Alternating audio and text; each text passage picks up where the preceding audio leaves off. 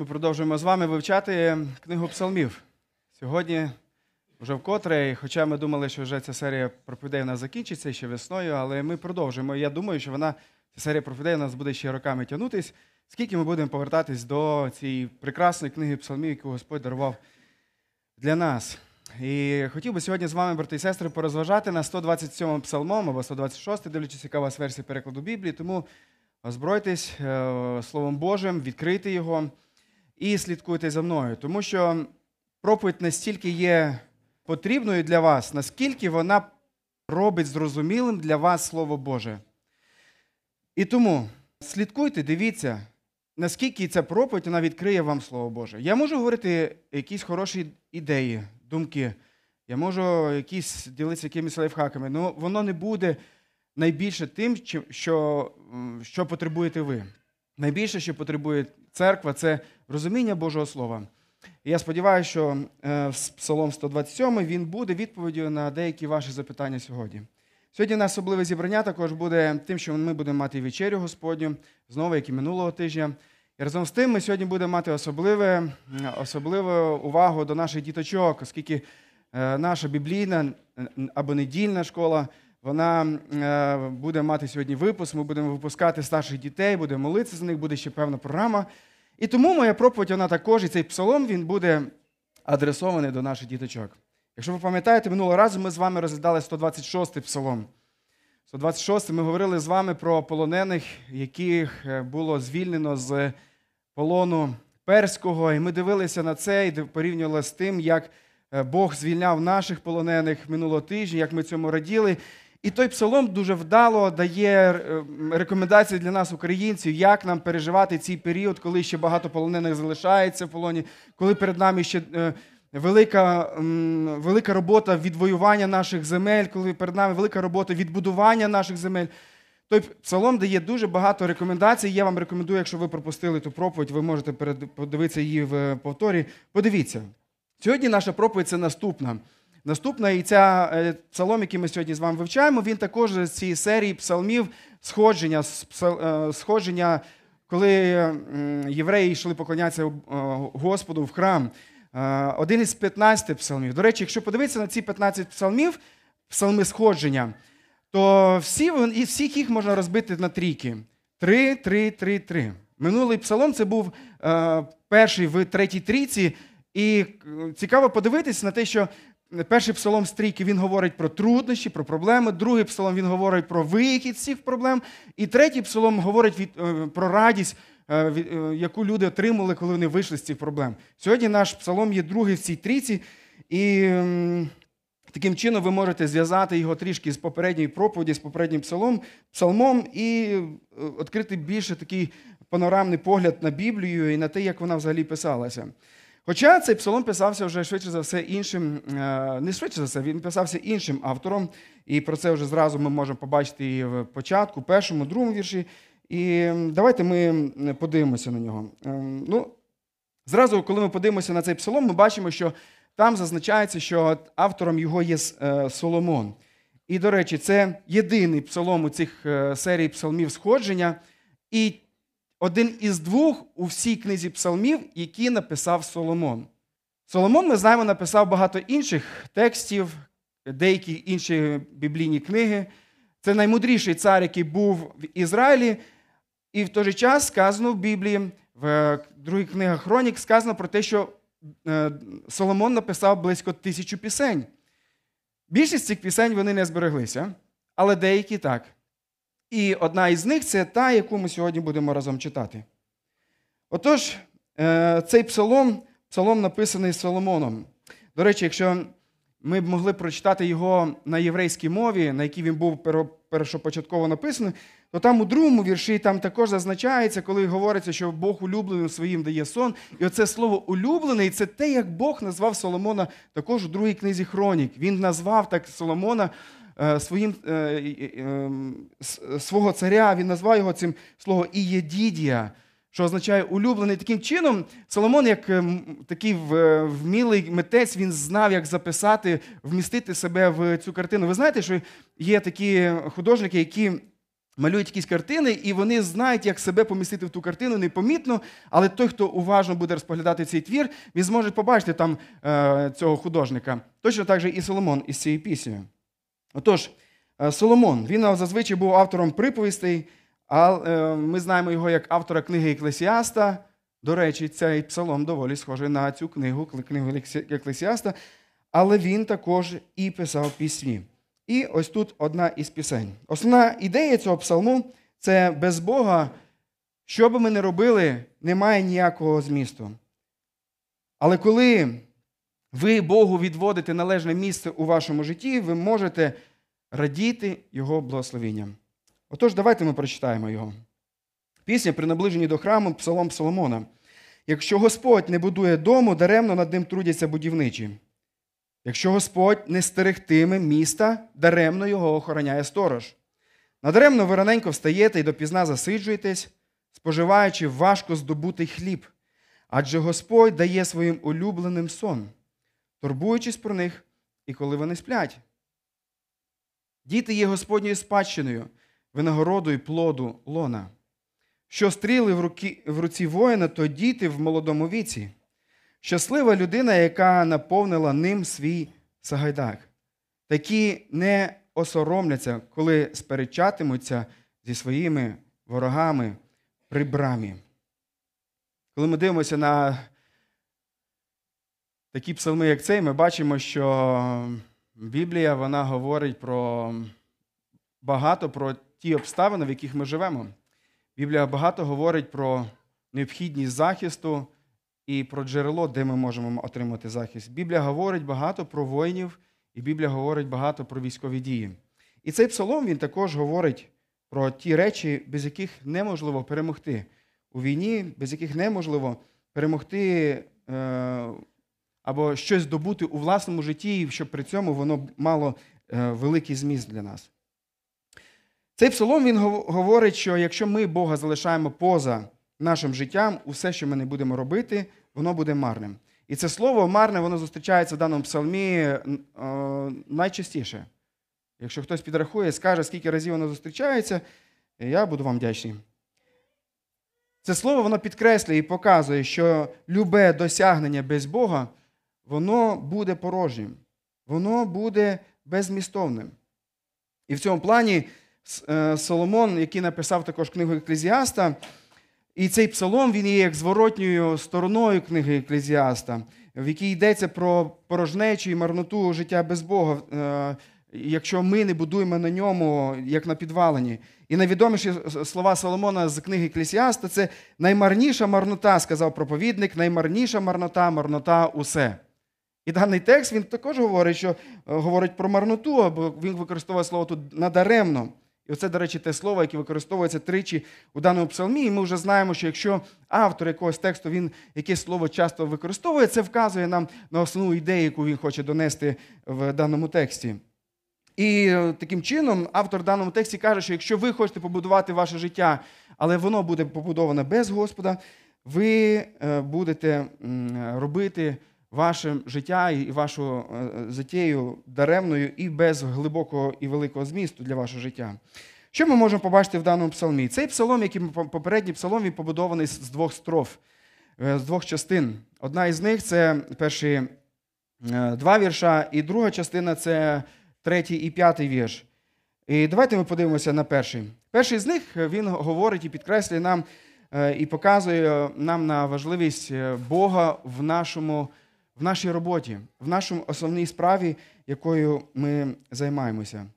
Перше, що ми можемо зазначити, взагалі, дивлячись на цей текст, це те, що Бог працює. Наш Бог, Він працює.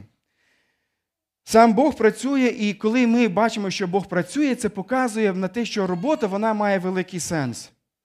Робота в християнстві це не щось таке, знаєте, маловажне, а от є більш важливі справи. От є люди, які вважають, що от от я прийшов в церкву, це є важлива справа. Це дійсно є важлива справа. А от все те, що після неділі відбувається, воно є менш важливим для Бога. Але Біблія і даний псалом покаже, що ні, все наше життя важливим. І те, що ви будете робити завтрашнього дня, воно є важливим. Я знаю, що тут є деякі військові, які їдуть завтра знову е, туди наперед, я хочу вам сказати, що те, що ви будете робити, воно також є важливим для Господа. Не тільки важливо те, що відбувається в церкві, а в цілому. І цей псалом показує на різні е, способи нашого або на різні сфери нашого життя і, і показує, що Бог працює у цих сферах. І це має нас сильно підбадьорити, тому що язичницький погляд на Бога показує про те, що Бог він сторонений від таких людських, е, малопотрібних або маловажливих справ. Богу до цього мало є е, часу. І навіть Вавилонський був таке божество, яке придумали люди, відповідно, яке називалося Мардук.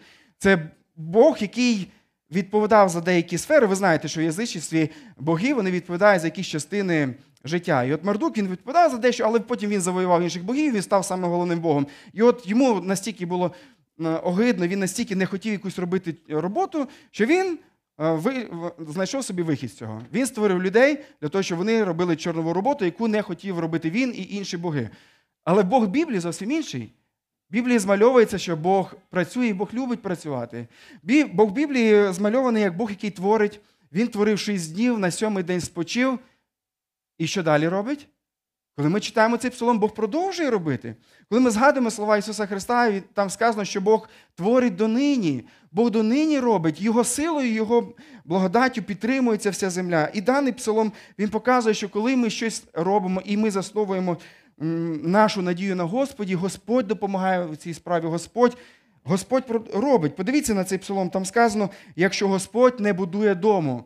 Ага, Господь може будувати дому, дім, Господь може працювати. Або далі сказано, якщо Господь не стерегтиме міста, ага, Господь стереже міста, Господь стереже країни е, і так далі. Там сказано, що все, всі блага, які ми маємо в нашому житті, вони насправді дані нам від Господа. І е, Яків нам в цьому допомагає. Він каже, всілякий добрий дар, який є в вашому житті, це він, є, він походить від Отця. Все добре, що ви маєте, друзі, це є від Бога.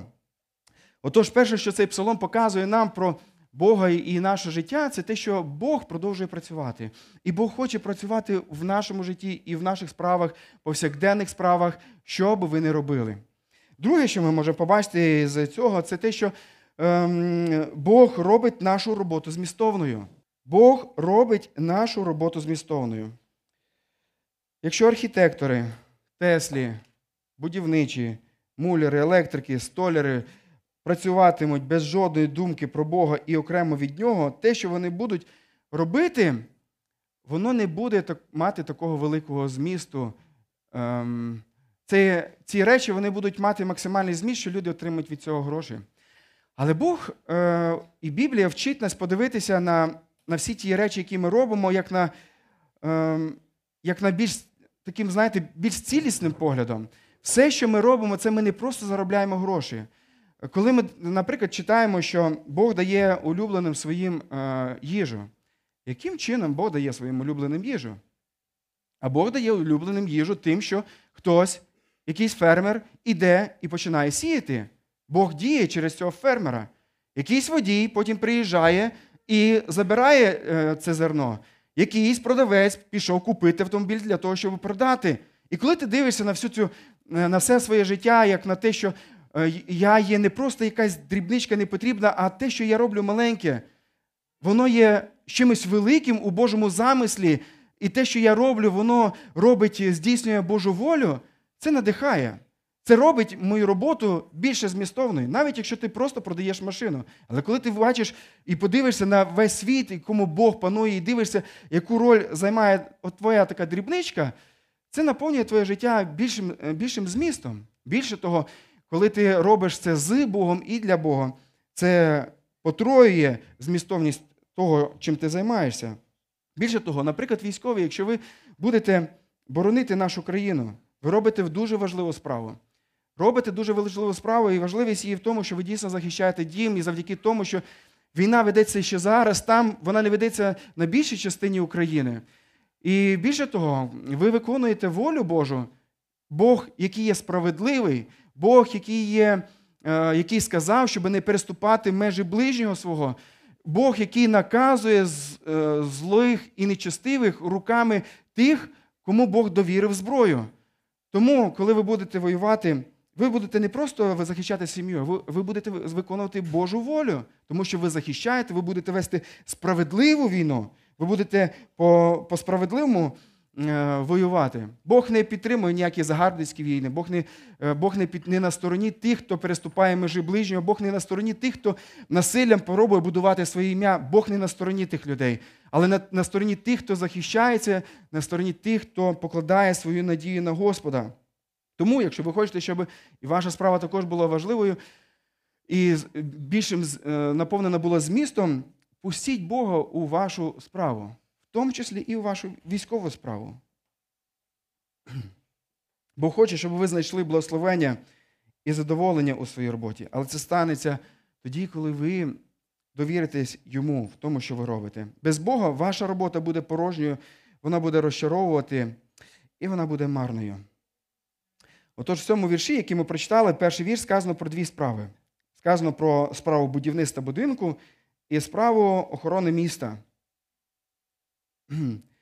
Е, Сказано про те, що я ще раз прочитаю: якщо Господь не будує дому, надаремно над ним трудяться будівничі, даремно, е, якщо Господь не стерегтиме міста, даремно його охороняє сторож. По-перше, що Соломон закликає, він каже: нічого не починай без Бога. Нічого не починай без Бога. Починаєш якусь роботу, покладися на Господа. Попроси в нього милості, попроси в нього благодаті, сили робити цю справу і покладися на нього. Покладися на Бога у своїй справі, яку ти робиш. І про це нам говорить е, Соломон у приповістях 16.3 сказано: поклади всі чини на Господа і будуть поставлені міцно думки твої. Що б ви не намагалися робити е, в своєму житті, починайте це робити з Господом. Коли ви зараз починаєте йти навчатись, покладіться на Господа, попросіть Бог, поможи мені в цьому навчанні. Нехай це навчання буде мати сенс, нехай воно підготує мене до якогось м, наступного етапу в моєму житті. Господи, поможи мені. Але друга ілюстрація, яку е, тут Соломон використовує, це про уже збудований будинок і збудоване місце, яке треба охороняти. І він каже, що Господь не стерегтиме місце, даремно його охороняє сторож. І ця сама справа вона показує про те, що якщо ви почали щось з Богом, то тут підкреслюється ці ілюстрації, продовжуйте довіряти, продовжуйте бути з ним, продовжуйте покладатися на нього. Яким би не були великі ваші сили, знайте, що без Бога ви нічого не зможете зробити. І ми можемо подивитися це, брати і сестри, на ситуації, в якій ми зараз знаходимося в Україні. Подивіться, друга най... або як сказано було, а можливо, вона і була другою найсильнішою армією у світі. Ми побачимо, що в них нічого не вийшло. І ці останні події, звільнення цих міст, які ми вчора дивилися, чому ми раділи, воно показує, що нічого не вийде. Очевидно, що ці люди вони воюють не по справедливому, вони нападають, вони переступають межі, вони роблять насильство, е, невиправдане насильство. Вони, е, і очевидно, що Господь їм дає у цій війні поразку. Ви знаєте, є е, найбільша, найбільша будівля, яка була споруджена людьми на нашій планеті. Що це є за будівля? Ні. Ні. Є ще більша споруда, ніж Бурж-Халіфа. Ні, не в висоту, підкажу вам. Велика китайська стіна. Її довжина приблизно 6 200 і ще там пару кілометрів. 6 200 6 тисяч 200 з гаком кілометрів. Знаєте, для чого китайці її будували? Від чого? Від кого? Від монголів. Вони хотіли захиститися від монголів. Вони побудували, крім того, що цей великий мур, вони побудували купу різних рвів, різних ем, місць, де мали дислокуватися солдати. Вони готувалися е, захищатися від монголів. А знаєте, що відбулося? Монголи захватили китайців, і знаєте, як вони здолали цей мур? Цей мур не утримав їх. Вони домовилися з сторожем, який відкриє їм ворота, і Китай впав перед монголами. Якщо Господь не стерегтиме міста, надаремно намагається вберегти його ті, хто пробує це робити. Ця ілюстрація є дуже наочною в цьому плані. Брати і сестри, і для нас, і для наших українських військових. Нам зараз приходить багато допомоги різної. Нам йде е, наш народ, він об'єднався, і в цьому ми бачимо велику милість і благодать від Господа для нас. Але якщо ми покладемося тільки на нас, якщо ми покладемося на свої власні сили, з нами може статися те, що сталося з китайцями тоді, то скільки там років тому назад. З нами може статися те, що стається з людьми, які пробують будувати своє життя без Бога. Тому, коли ми бачимо, скільки різних благ, як Бог турбується про нас, нехай це нас не розслабляє, а навпаки, ще більше серце вдячності наповнюється і приходить до Господа. І нехай ми дякуємо Господу. Господи, дякуємо тобі і ще більше хочемо покладатися на тебе, робити ті справи, які ти хочеш від нас. Друзі, якщо Господь не стерегтиме нашу країну, наші міста, даремно воюють наші військові, даремно сторожі е, будуть стояти на варті. Мені подобаються слова Кромвеля, який, якщо ви знаєте, такий відомий е, пуританин, е, який жив років приблизно 400 тому назад. Цікава доволі особа. Я би рекомендував вивчити його біографію для військових. Кромвель він коли сказав: Повай на Господа і тримай порох сухим. І це дійсно це ті речі, які мають бути у нас. Воюйте, надіючись на Бога, і надійтесь на Бога, роблячи вашу справу без страху. Покладайтеся на Господа у всьому. Покладайтеся на нього. Ісус Христос, коли сказав, що ви без мене нічого не можете робити. І це ті слова, до яких нам треба прислухатися, це ті слова, які повторюють е, словам Е, Соломона. І тут же, дивіться, сказано не те, що нам треба скласти руки і нічого не робити. Цей псалом показує, що ми маємо робити. Але при цьому нам потрібно покладатися на Господа. Нам не потрібно чекати, що Бог зробить свою роботу за нас. Ні, Він хоче робити у нас. Нам не... Е... В той же час цей псалом учить, що наша робота не буде успішною, якщо вона буде робитися без Господа. Запросіть Бога у вашу роботу, попросіть Його благословення, покладіться на нього, повторіть, як е, Мойсею в 90-му або 91-му псалмі, він каже: Ти утверді діло наших рук, зміцни діло наших рук. Нехай це будуть нашими словами у наших справах, які ми робимо. І ще що можна тут зазначити, е, це річ ми можемо прочитати у другому вірші.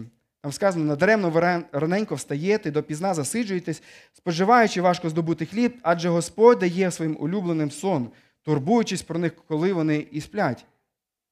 Тут ми бачимо про те, як автор е, він продовжує думку, е, він каже даремно, але тут же в цьому вірші він говорить, переключається з негативного е, на позитивне. І він каже, що ті люди, які будуть покладатися на Господа, Бог подарує їм сон. Якщо ви будете правильно працювати перед Господом, перед його керівництвом, будете лягати спати, добре будете спати, оскільки ви зможете залишити результати своєї праці в руках Бога. Господь, ти попіклуєшся про інше, що я не можу утримати.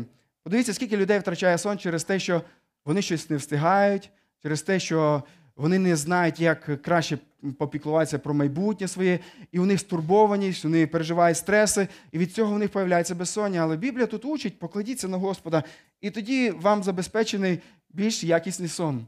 Бог турбується про вас навіть тоді, коли ви спите. Якщо ви пам'ятаєте, ми вивчали з вами ще одну книгу, е, ще один псалом е, сходження, де сказано про те, що Бог нас не дрімає. Він не спить і не дрімає. Немає такого моменту, що він як який сторож він десь там задрімав і щось пропустив. Ми купа разів в різних сферах по-різному можемо дрімати в нашому житті, можемо щось проморгати, але не наш Господь. Він не моргає ніколи. Він все про все пильнує навіть тоді, коли ми не можемо пропильнувати. Навіть тоді, коли ми спимо, Бог попеклується про усе у нашому житті. І цей псалом він вчить нас цьому. Довірте Господу, в тому числі і ваш відпочинок, ваш сон. Ваш недільний день не не витрачайте його на роботу, навіть якщо ви можете більше заробити заради того, щоб пожертвувати його і не побути з церквою. Попіклуйтеся про те, щоб відпочити. Піклуйтеся про відпочинок. Це є у волі Господі. Бог показав це нам, коли Він е, втворив шість днів, а на сьомий день спочив. І цим самим Він показав нам приклад, як нам потрібно е, робити в нашому житті. Це показує мені, і я хочу підбадьорити до вас, брат, вас, брати і сестри, що іноді нам потрібно уповільняти темп нашого життя і вірити, що Господь буде дбати про нас. Працювати більше це не означає вихід, це не означає, що це краще буде для нас. Краще буде для нас довірити Господу, те, що я не встигаю, те, що мені не виходить, те, що я трохи буду менше мати. Довірте це Господу. Не працюйте як диявол, коли сказав Юджин Петерсон. Працюйте як віруючий, як той, хто довіряє Господу, як той, хто довіряє Господу і те, що він не встигає, як той, хто довіряє Богу як дитина, як той, який може задовольнити усі наші потреби. Бог хоче, щоб ми працювали і працювали наполегливо, але в той же час Бог також хоче дати нам відпочинок. І тому в даному псалмі сказано, що Він дарує сон своїм улюбленим. Немає сенсу перевтомлюватися або не спати е, пізно вночі, сильно хвилюючись про наше життя. Бог хоче, щоб ви відпочивали і отримали в цьому благословення в вашому житті. І тут мені згадується третій четвертий псалом, де сказано: Я лягаю і сплю, і знову прокидаюся, бо Господь мене підтримує.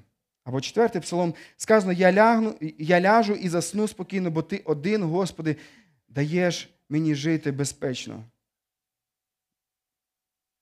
Довіряємо Господу, в тому числі і наш відпочинок. Мені згадується ще одна історія біблійна, коли Ісус Христос плив своїми учнями в човні, і Він заспав. І це був сон під час шторму.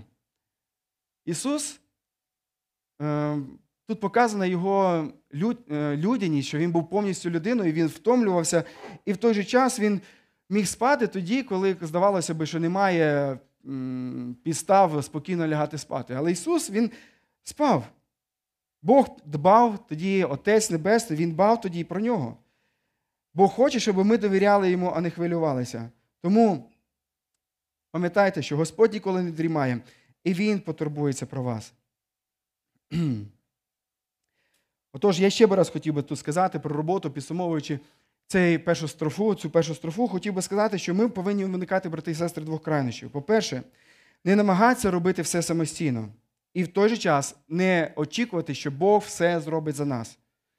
Не будьте роботоголіком, той, хто роботу зробив е, своїм ідолом, ну і не будьте в той же час е, сачкоголіком, той, хто шукає можливість засачкувати, десь е, полежати лишній раз. Знайдіть ту золоту середину. Тому що якщо ви впадаєте в одну із цих крайностей, крайнощів, знайте, що робота стала для вас ідолом або робота, або бажання поменше попрацювати, відпочинок став для вас ідолом. Бог хоче, щоб ви працювали, але в той же час, щоб ви довіряли вашу роботу для Господа. Тому е, подивіться на своє життя. Якщо у вас є якийсь перегиб в одну із цих, з цих сторін, це може показувати відсутність залежності вашої від Господа. Довірте Господу ваше життя. І друге, про що би хотів би поговорити, до чого нас веде автор даного псалма це Бог і діти з 3 по 5 вірш. Читаємо ми ці слова. Діти Господньою спадщиною, винагородою плоду лона, що стріли в руці воїна, то діти в молодому віці. Щаслива людина, яка наповнила ними свій сагадак. Такі не осоромляться, коли сперечатимуться зі своїми ворогами при брамі.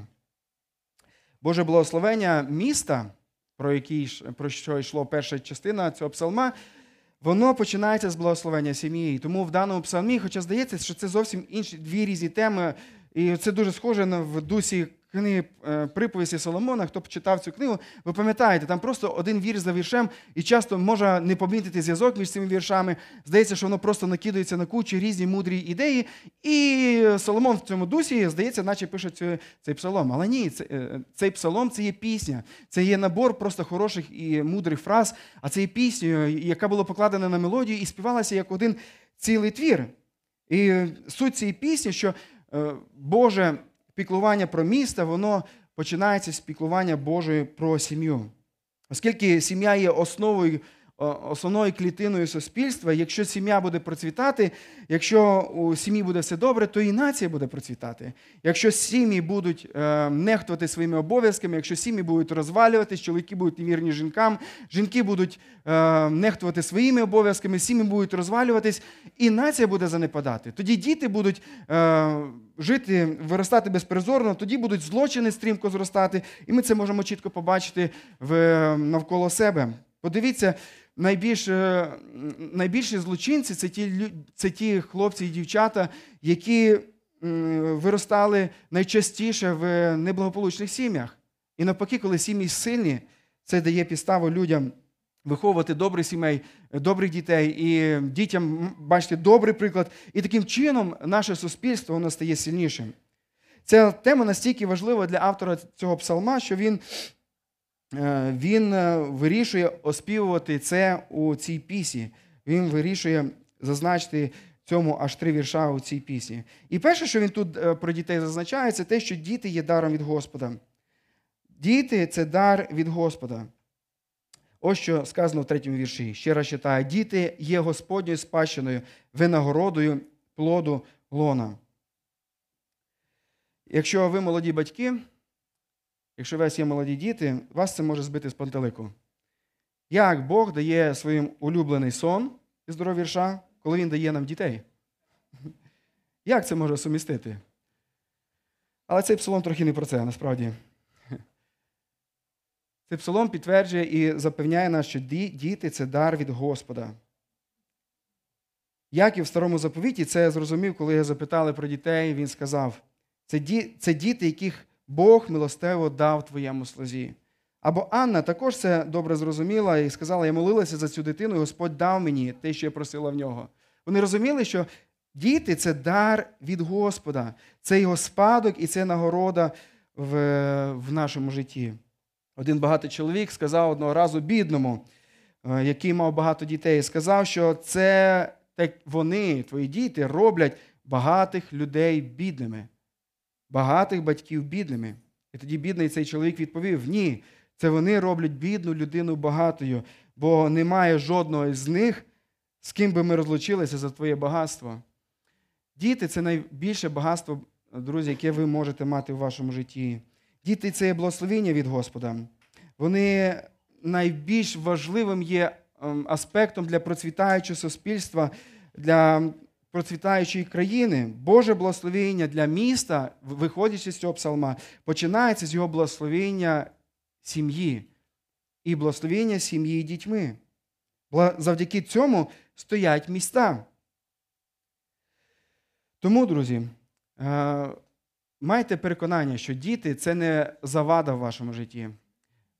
Якщо вам зараз важко їх виховувати, якщо вам важко з ним справлятися, діти не поміха, діти благословіння. Батьки, коли ви приходите пізно додому і вам хочеться влягтися, протягнути ногу, включити телевізор, і тут прибігають діти, мені прийшлося себе переключати все. Мені прийшлося переключатись, що я батько насамперед. І не дивлячись, який я стомлений, треба з ними погратися. Треба виділити час. Треба запитати, як у вас справи. Не дивлячись на те, що ви є стомлені. Діти не завада в вашому житті. І не сприймайте їх. Навіть тоді, коли ви сильно стомлені. Діти це благо. Діти це благодать від Господа. Біблійна школа наша, клуб Тінзон, підлітковий клуб, який буде, ладно, не відкриває секрети, Вітя чуть зараз пізніше скаже, наші е, не секрети, а от наші сюрпризи для вас, діти. Ви сьогодні почуєте щось особливе, що треба почути вам, е, особливо Тася для тебе. Е, біблійна школа, хочу сказати, що і Тінзон це є щось особливе. Тому що і багато дітей, які приходять до нас на, е, на, ці, е, на ваші уроки, вони виростають у сім'ях, де діти не знають, де батьки не знають Господа, де батьки не покладають надію на Господа. І ви робите те, що ці діти би не почули і не отримали, якби вони би не почули слово від вас. Тому, брати і сестри, хто учить дітей, хто вкладається дітей, ви робите неймовірну справу. І навіть для сімей тих, яких е, батьки є віруючими, е, віруючими, ви допомагаєте їм робити цю велику справу, ви допомагаєте робити дітей стрілами, а не просто бути фурнітурою в домі. Ви робите велику справу. І в той же час, батьки, хочу сказати, що е, недільна школа, клуб Тізон, він не покликаний щось зробити замість вас. Він підсилює вас, він допомагає вам, але не робить замість вас. Тому е, майте це на увазі. Тому, коли діти приходять в неділю з недільної школи, попитайте їх. Розкажи нам, що, тебе, е, що, там, що там було, що тобі сподобалось, а яка основна думка вона особливо тебе зачепила. Поговори з дітьми про це. Точно так же і Стінзон. Не залишайте діт, дітей жити з їхніми переживаннями, вникніть в їхнє життя. Це дар Божий у вашому житті. Це найбільше, що ви можете знати, мати в вашому житті. Вникніть в їхні сердечка, розпитайте. Точно так же, коли діти просто з школи приходять, розпитайте, що в них відбулося, з ким вони подружилися, що, е, що з ними сталося, які в них переживання. Вникніть, радійте цьому Божому дару у вашому житті. Друге, що ми в даному тексті бачимо, це те, що діти Божі є, е, наші діти вони є стрілами у нашому житті. Так, е, вони є стрілами, вони не є просто фурнітурою в нашому домі, це те, що я сказав вже. Вони не є просто заповненням декорацією в нашому житті. Діти в нашому житті це є стріли. Що це означає? Давайте подумаємо про це. Колись Джим Еліот, якщо ви знаєте такого відомого місіонера, який е, йшов проповідувати міс, е, диким племенам Аука. І коли він уїжджав забезпеченої, е, забезпеченої е, західної країни туди, в, на місіонерство, то батьки вони не хотіли, вони дивувалися, що він кидає свою забезпечену кар'єру за те, щоб іти робити якісь малозрозумілі справи. І тоді він сказав: він каже, чим повний Сагайдак, як не стрілами? А для чого стріли, як не для того, щоб стріляти? Тож із сильними руками молитви натягніть тетиву назад і дозвольте стрілам летіти. Всі вони прямо на військо ворога. Наші діти були передані нам, брати і сестри, для місії. Коли ми ставимося до них не як до стріл, то ми будемо ставитись до них як до якихось аксесуарів в нашому житті. Е, Коли ми будемо е, не відносити до них як до стріл, то тоді ми будемо відноситись до них як до ем, тим, тих, хто заважає нашому розвитку. Коли ми будемо відноситися до них як не до стріл, як до тих, в кого треба вкласти, аби потім запустити в їх самостійне життя і життя, яке буде славити Господа, тоді ми будемо не виконувати Божий план, коли будемо виховувати їх. Багато батьків християн не розуміють, що Бог довірив їм дітей на деякий час. Діти це не наша, не наша власність. Бог свого часу спитає нас за- те, як ми виховували їх, але прийде час, коли нам потрібно буде відпустити дітей. Можливо, це в вашому житті стане у 17 років. Я тільки подумаю, моєму старшому 12 років, через 5 років його вже треба, можливо, буде відпустити. Матвій, готуйся. Е, можливо, 20, можливо, 22 роки. Я не знаю, але треба буде відпустити. З чим ми відпустимо? Да, дякую за воду. З чим ми відпустимо наших дітей? Якими ми їх відпустимо? Що ми вкладемо, що ми вкладемо в них? Псалом 127 він говорить, що діти як стріли в руці кого? Зверніть увагу на ці слова. Четвертий вірш. Що стріли в руці слабака, не зграби якогось, сказано воїна, то діти в молодому віці.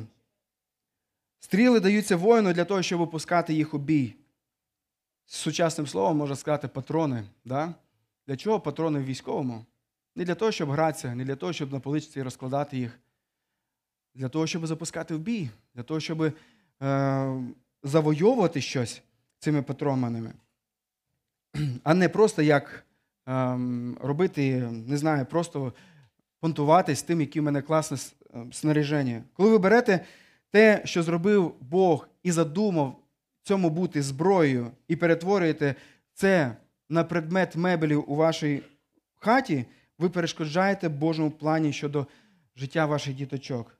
Ви відводите їх від віри. Багатьом дітям у івангельських е, церквах, сім'ях є нудно, тому що батьки, на жаль, дивляться саме так на дітей. Дивляться на дітей як на якийсь додаток в своєму житті, якийсь прибамбас. Але подивіться на них як на стріли, і зробіть їх стрілами, заточіть їх. Сказано в даному тексті про те, що ці діти вони знаходяться в руці воїна. Діти, поки маленькі, вони знаходяться в наших руках, брати і сестри. І наша задача тримати їх в руках, поки вони маленькі. Наша задача виховувати їх. Наша задача не просто любити і дозволяти їм усе. Наша задача е, вкладатись в них, тримати їх в руках для того, щоб коли прийде час, вони були готовими, аби летіти в потрібне, в потрібне е, місце і робити потрібну справу. Діти, якщо ви не слухняні, то цей колчан, от, про який сказано в даному тексті, е, м, в, якщо подивитися е, російський переклад, український е, говорить про Сагайдак. цей колчан добре, щоб був як найбо... добре, щоб було як най... найбільше стріл. Тоді найбільше можна зробити справ і е, найбільше можна виконати Божу волю, але в той же час цей колчан він може бути наповнений небагатьма стрілами. Я хочу вам сказати, що я не знаю, як у вашому житті, можливо, у вашому житті може бути тільки одна дитина. Е, Можливо, у вас буде невеликий колчан, але нехай він буде заповнений і нехай він буде заповнений стрілою. Підготуйте його для особливої справи. Діти, якщо ви не слухняні, то хочу сказати, краще б вас було менше в цьому колчані. Сагедаку. Будьте слухняними, будьте тими, які готуються стати доброю стрілою і полетіти в доброму напрямку. І тоді вас нехай буде якнайбільше. Батьки, в цьому плані я хочу вас підбадьорити і сказати, що діти це благословення. Не бійтесь заводити дітей. Вони не спортять ваше життя. Да, прийдуть нові труднощі, буде нелегко. Але Господь заохочує наповнювати цей сагайдак. Господь сказав, що коли створив сім'ю, коли поєднав чоловіка і жінку, Він сказав: наповнюйте цю землю, народжуйте, наповнюйте цю землю. Ми не говоримо про те, що і цей псалом не говорить, що у вас обов'язково має бути дуже багато дітей. Але у вас мають бути діти. Нехай, якщо Господь дає вам здоров'я, майте дітей, народжуйте їх і виховуйте їх е, для слави Господньої. І не сприймайте це як щось, е, щось ем, е, таке, знаєте, що мішає вашій кар'єрі чи вашому житті. Сприйміть це як благословення. І останнє, що ми можемо побачити з даного псалма, це Бог і діти, це те, що діти вони підтримують і захищають нас у старості. Так сказано в даному псалмі, і така Божа воля відносно наших дітей. Діти, ви по особливому послухайте цей пункт. Цей пункт особливо є важливий для вас. Ви маєте піклуватися про ваших батьків, коли вони постаріють. Мої діти, я вже постарів, до речі, чи ще ні? Ще ні. Ага, то ще не треба про мене піклуватися? Да? Я не буду питати, у кого вже е, батьки постаріли діти, але коли батьки ваші постаріють, ваша задача про них піклуватися так, як вони піклуються зараз про вас. Що ми можемо сказати про батьків, які не піклуються про своїх дітей? Мене злість бере на таких батьків. А що ми можемо сказати про дітей, дорослих, які не піклуються про своїх старших батьків? В нашому суспільстві це не є таким уже сильно порицаємим. Але в суспільстві християнському Біблія заохочує діти, піклуйтеся про ваших батьків. У старозавітні часи велика родина вона була необхідною для виживання. Велика кількість дітей вона забезпечувала захист для родини. Це були руки, які могли обробляти поля. І навіть коли приходили якісь пандемії, коли помирало багато дітей, багато людей, то коли є багато вас у сім'ї, то якщо навіть дехто помре, то хтось залишиться в живий. Це було дуже важливо мати багато дітей. І в наш час е, діти менше вмирають від дитячих хвороб, медицина розвилася, і в цьому є велика благодать для нас. Ми можемо подивитися трохи по-іншому на наших дітей. Більшість із них, набагато, набагато більшість з них вони мають можливість вижити і вирости. І в цьому для нас має бути велике підбадьорення в тому, щоб ми не переживали. У нас є значно менше, менше підстав переживати, що буде з нашими дітьми. У нас є більше, більше підстав радіти тому часу, в який ми живемо, і вкладатися в наших дітей. Хтось сказав із батьків, що ми не ростимо дітей, а ми їх фінансуємо. Так не треба дивитися на дітей. Да, діти це дорого. Я вам скажу, що от ви знаєте, що я є виїзний зараз в цей час війни, і я виїжджаю за кордон і по роботі, і по різним іншим справам. І неодноразово я помічав, особливо на початку війни, як жінки, дівчата, вони бачачи мене ну, відносно молодого, оскільки діти кажуть, що я ще не старий. На кордоні вони кажуть, скажіть, а скільки ви заплатили за те, щоб бути на кордоні? Я їм кажу, я заплатив дуже дорого. Аби мати цю перепустку, я плачу дуже дорого. Мати чотирьох дітей це не дешева справа. Але нехай наші фінанси, нехай не заважають, або турбота про фінанси, нехай не заважає нам мати дітей. Будьте мудрими, дійсно, як коли мати дітей, плануйте наперед, але не відкладайте дітей далеко на потім. Щоб потім, коли ви народили ваших дітей, прийшли у садочок, то другі діти не казали, що прийшли, дідусь за тобою прийшов, чи бабуся прийшла за тобою. Ну, я зараз жартую. Але якщо у вас є здоров'я, якщо Господь вас, вам дав утворити сім'ю, коли ви є молодий, е, не відкладайте на потім. Є можливість, є здоров'я, цінуйте цим Божим даром, майте діточок у вашому житті. Діти, я ще раз повертаюся до того, що ваша задача допомагати батькам, коли ви подорослішите і коли ваші батьки постаріють. Дивіться, що сказано в Біблії. Книга повторення закону. Там сказано: діти, слухайте уважно, шануй свого батька та матір свою, як наказав тобі Господь, Бог твій, щоб ти довго жив і щоб тобі добре було. Що сказано дітям по відношенню до батька, до батьків, що вони мають робити? Діти, я ще раз читаю, слухайте уважно. Шануй свого батька та свою матір. Діти, що ви маєте робити по відношенню до батьків? Шанувати. Дивіться, що далі вам за це буде. Щоб ти довго жив і щоб тобі добре було. Якщо ви будете шанувати батька, що з вами буде? Хочете довго жити? Хочете добре жити? Шануйте батька. Так в Біблії сказано. Послухайте далі, діти. Сказано: слухай батька свого, який дав тобі життя, і, не зневажай своїй матері, коли вона постаріє, коли вона не зможе дати прутом по попі.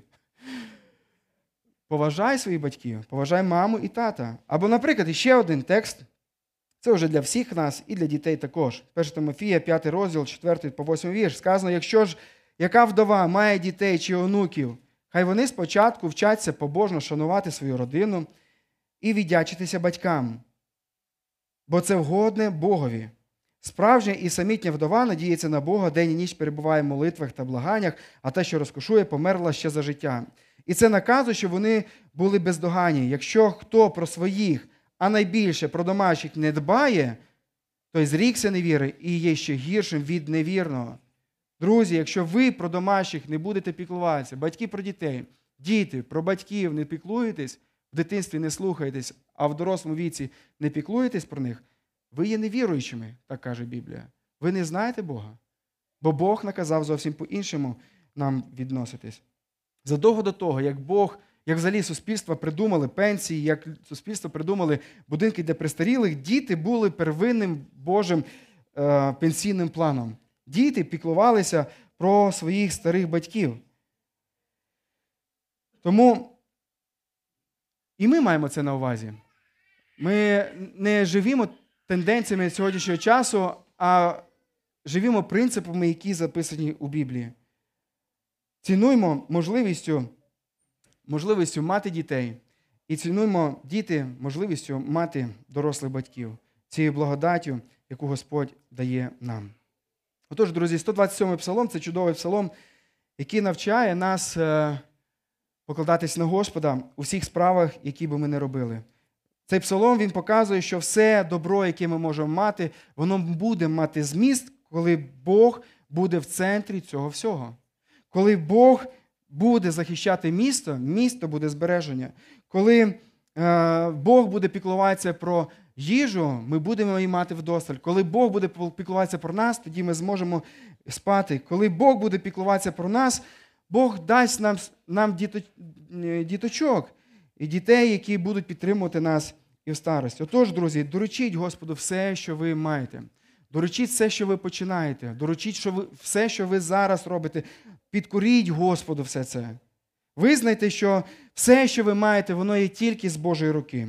Довіртеся Господу, що Він може потурбуватися про все, що є у вашому житті. Друзі, коли ми будемо намагатися робити щось без Господа, ми будемо втрачати благословення, ми будемо виснажувати себе. І це триватиме вічно. Коли ми не будемо бачити Бога у всьому тому, що ми робимо, воно буде воно буде просто сяяти пустотою в нашому житті. Коли ж Господь буде в основі всіх наших справ, тоді ми будемо радіти від тих справ, які ми робимо. Друзі, і тут хочеться сказати вам Євангеліє. Всі ми батьки, які не можемо добре виховувати наших дітей. Всі ми батьки, які спорчені гріхом, і ми дратуємося на наших дітей.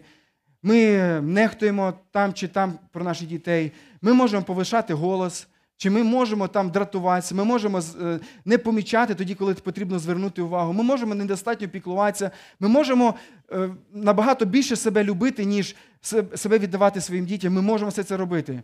Але коли ми розуміємо, коли ви зараз стоїте е, перед Божим Словом, воно вас підбадьорює змінити ваше життя, силою волі це не зробити. Це можливо зробити, довірившись Господу. Сказати, Господи, я не міг спасти себе від свого гріха, і тим більше від наслідків гріха, від дій гріха у моєму житті. Я не можу себе звільнити. Господи, так як Ти спас мою душу через смерть Ісуса Христа, так поможи мені виховувати моїх дітей. Господи, поможи мені в цьому. І коли ви робите щось неправильно по відношенню до дітей, по відношенню до роботи, будьте чесними, щоб визнавати це перед Господом. Будьте чесними, щоб визнавати це перед дітьми. Вибачатися перед дітьми за це і змінюватись.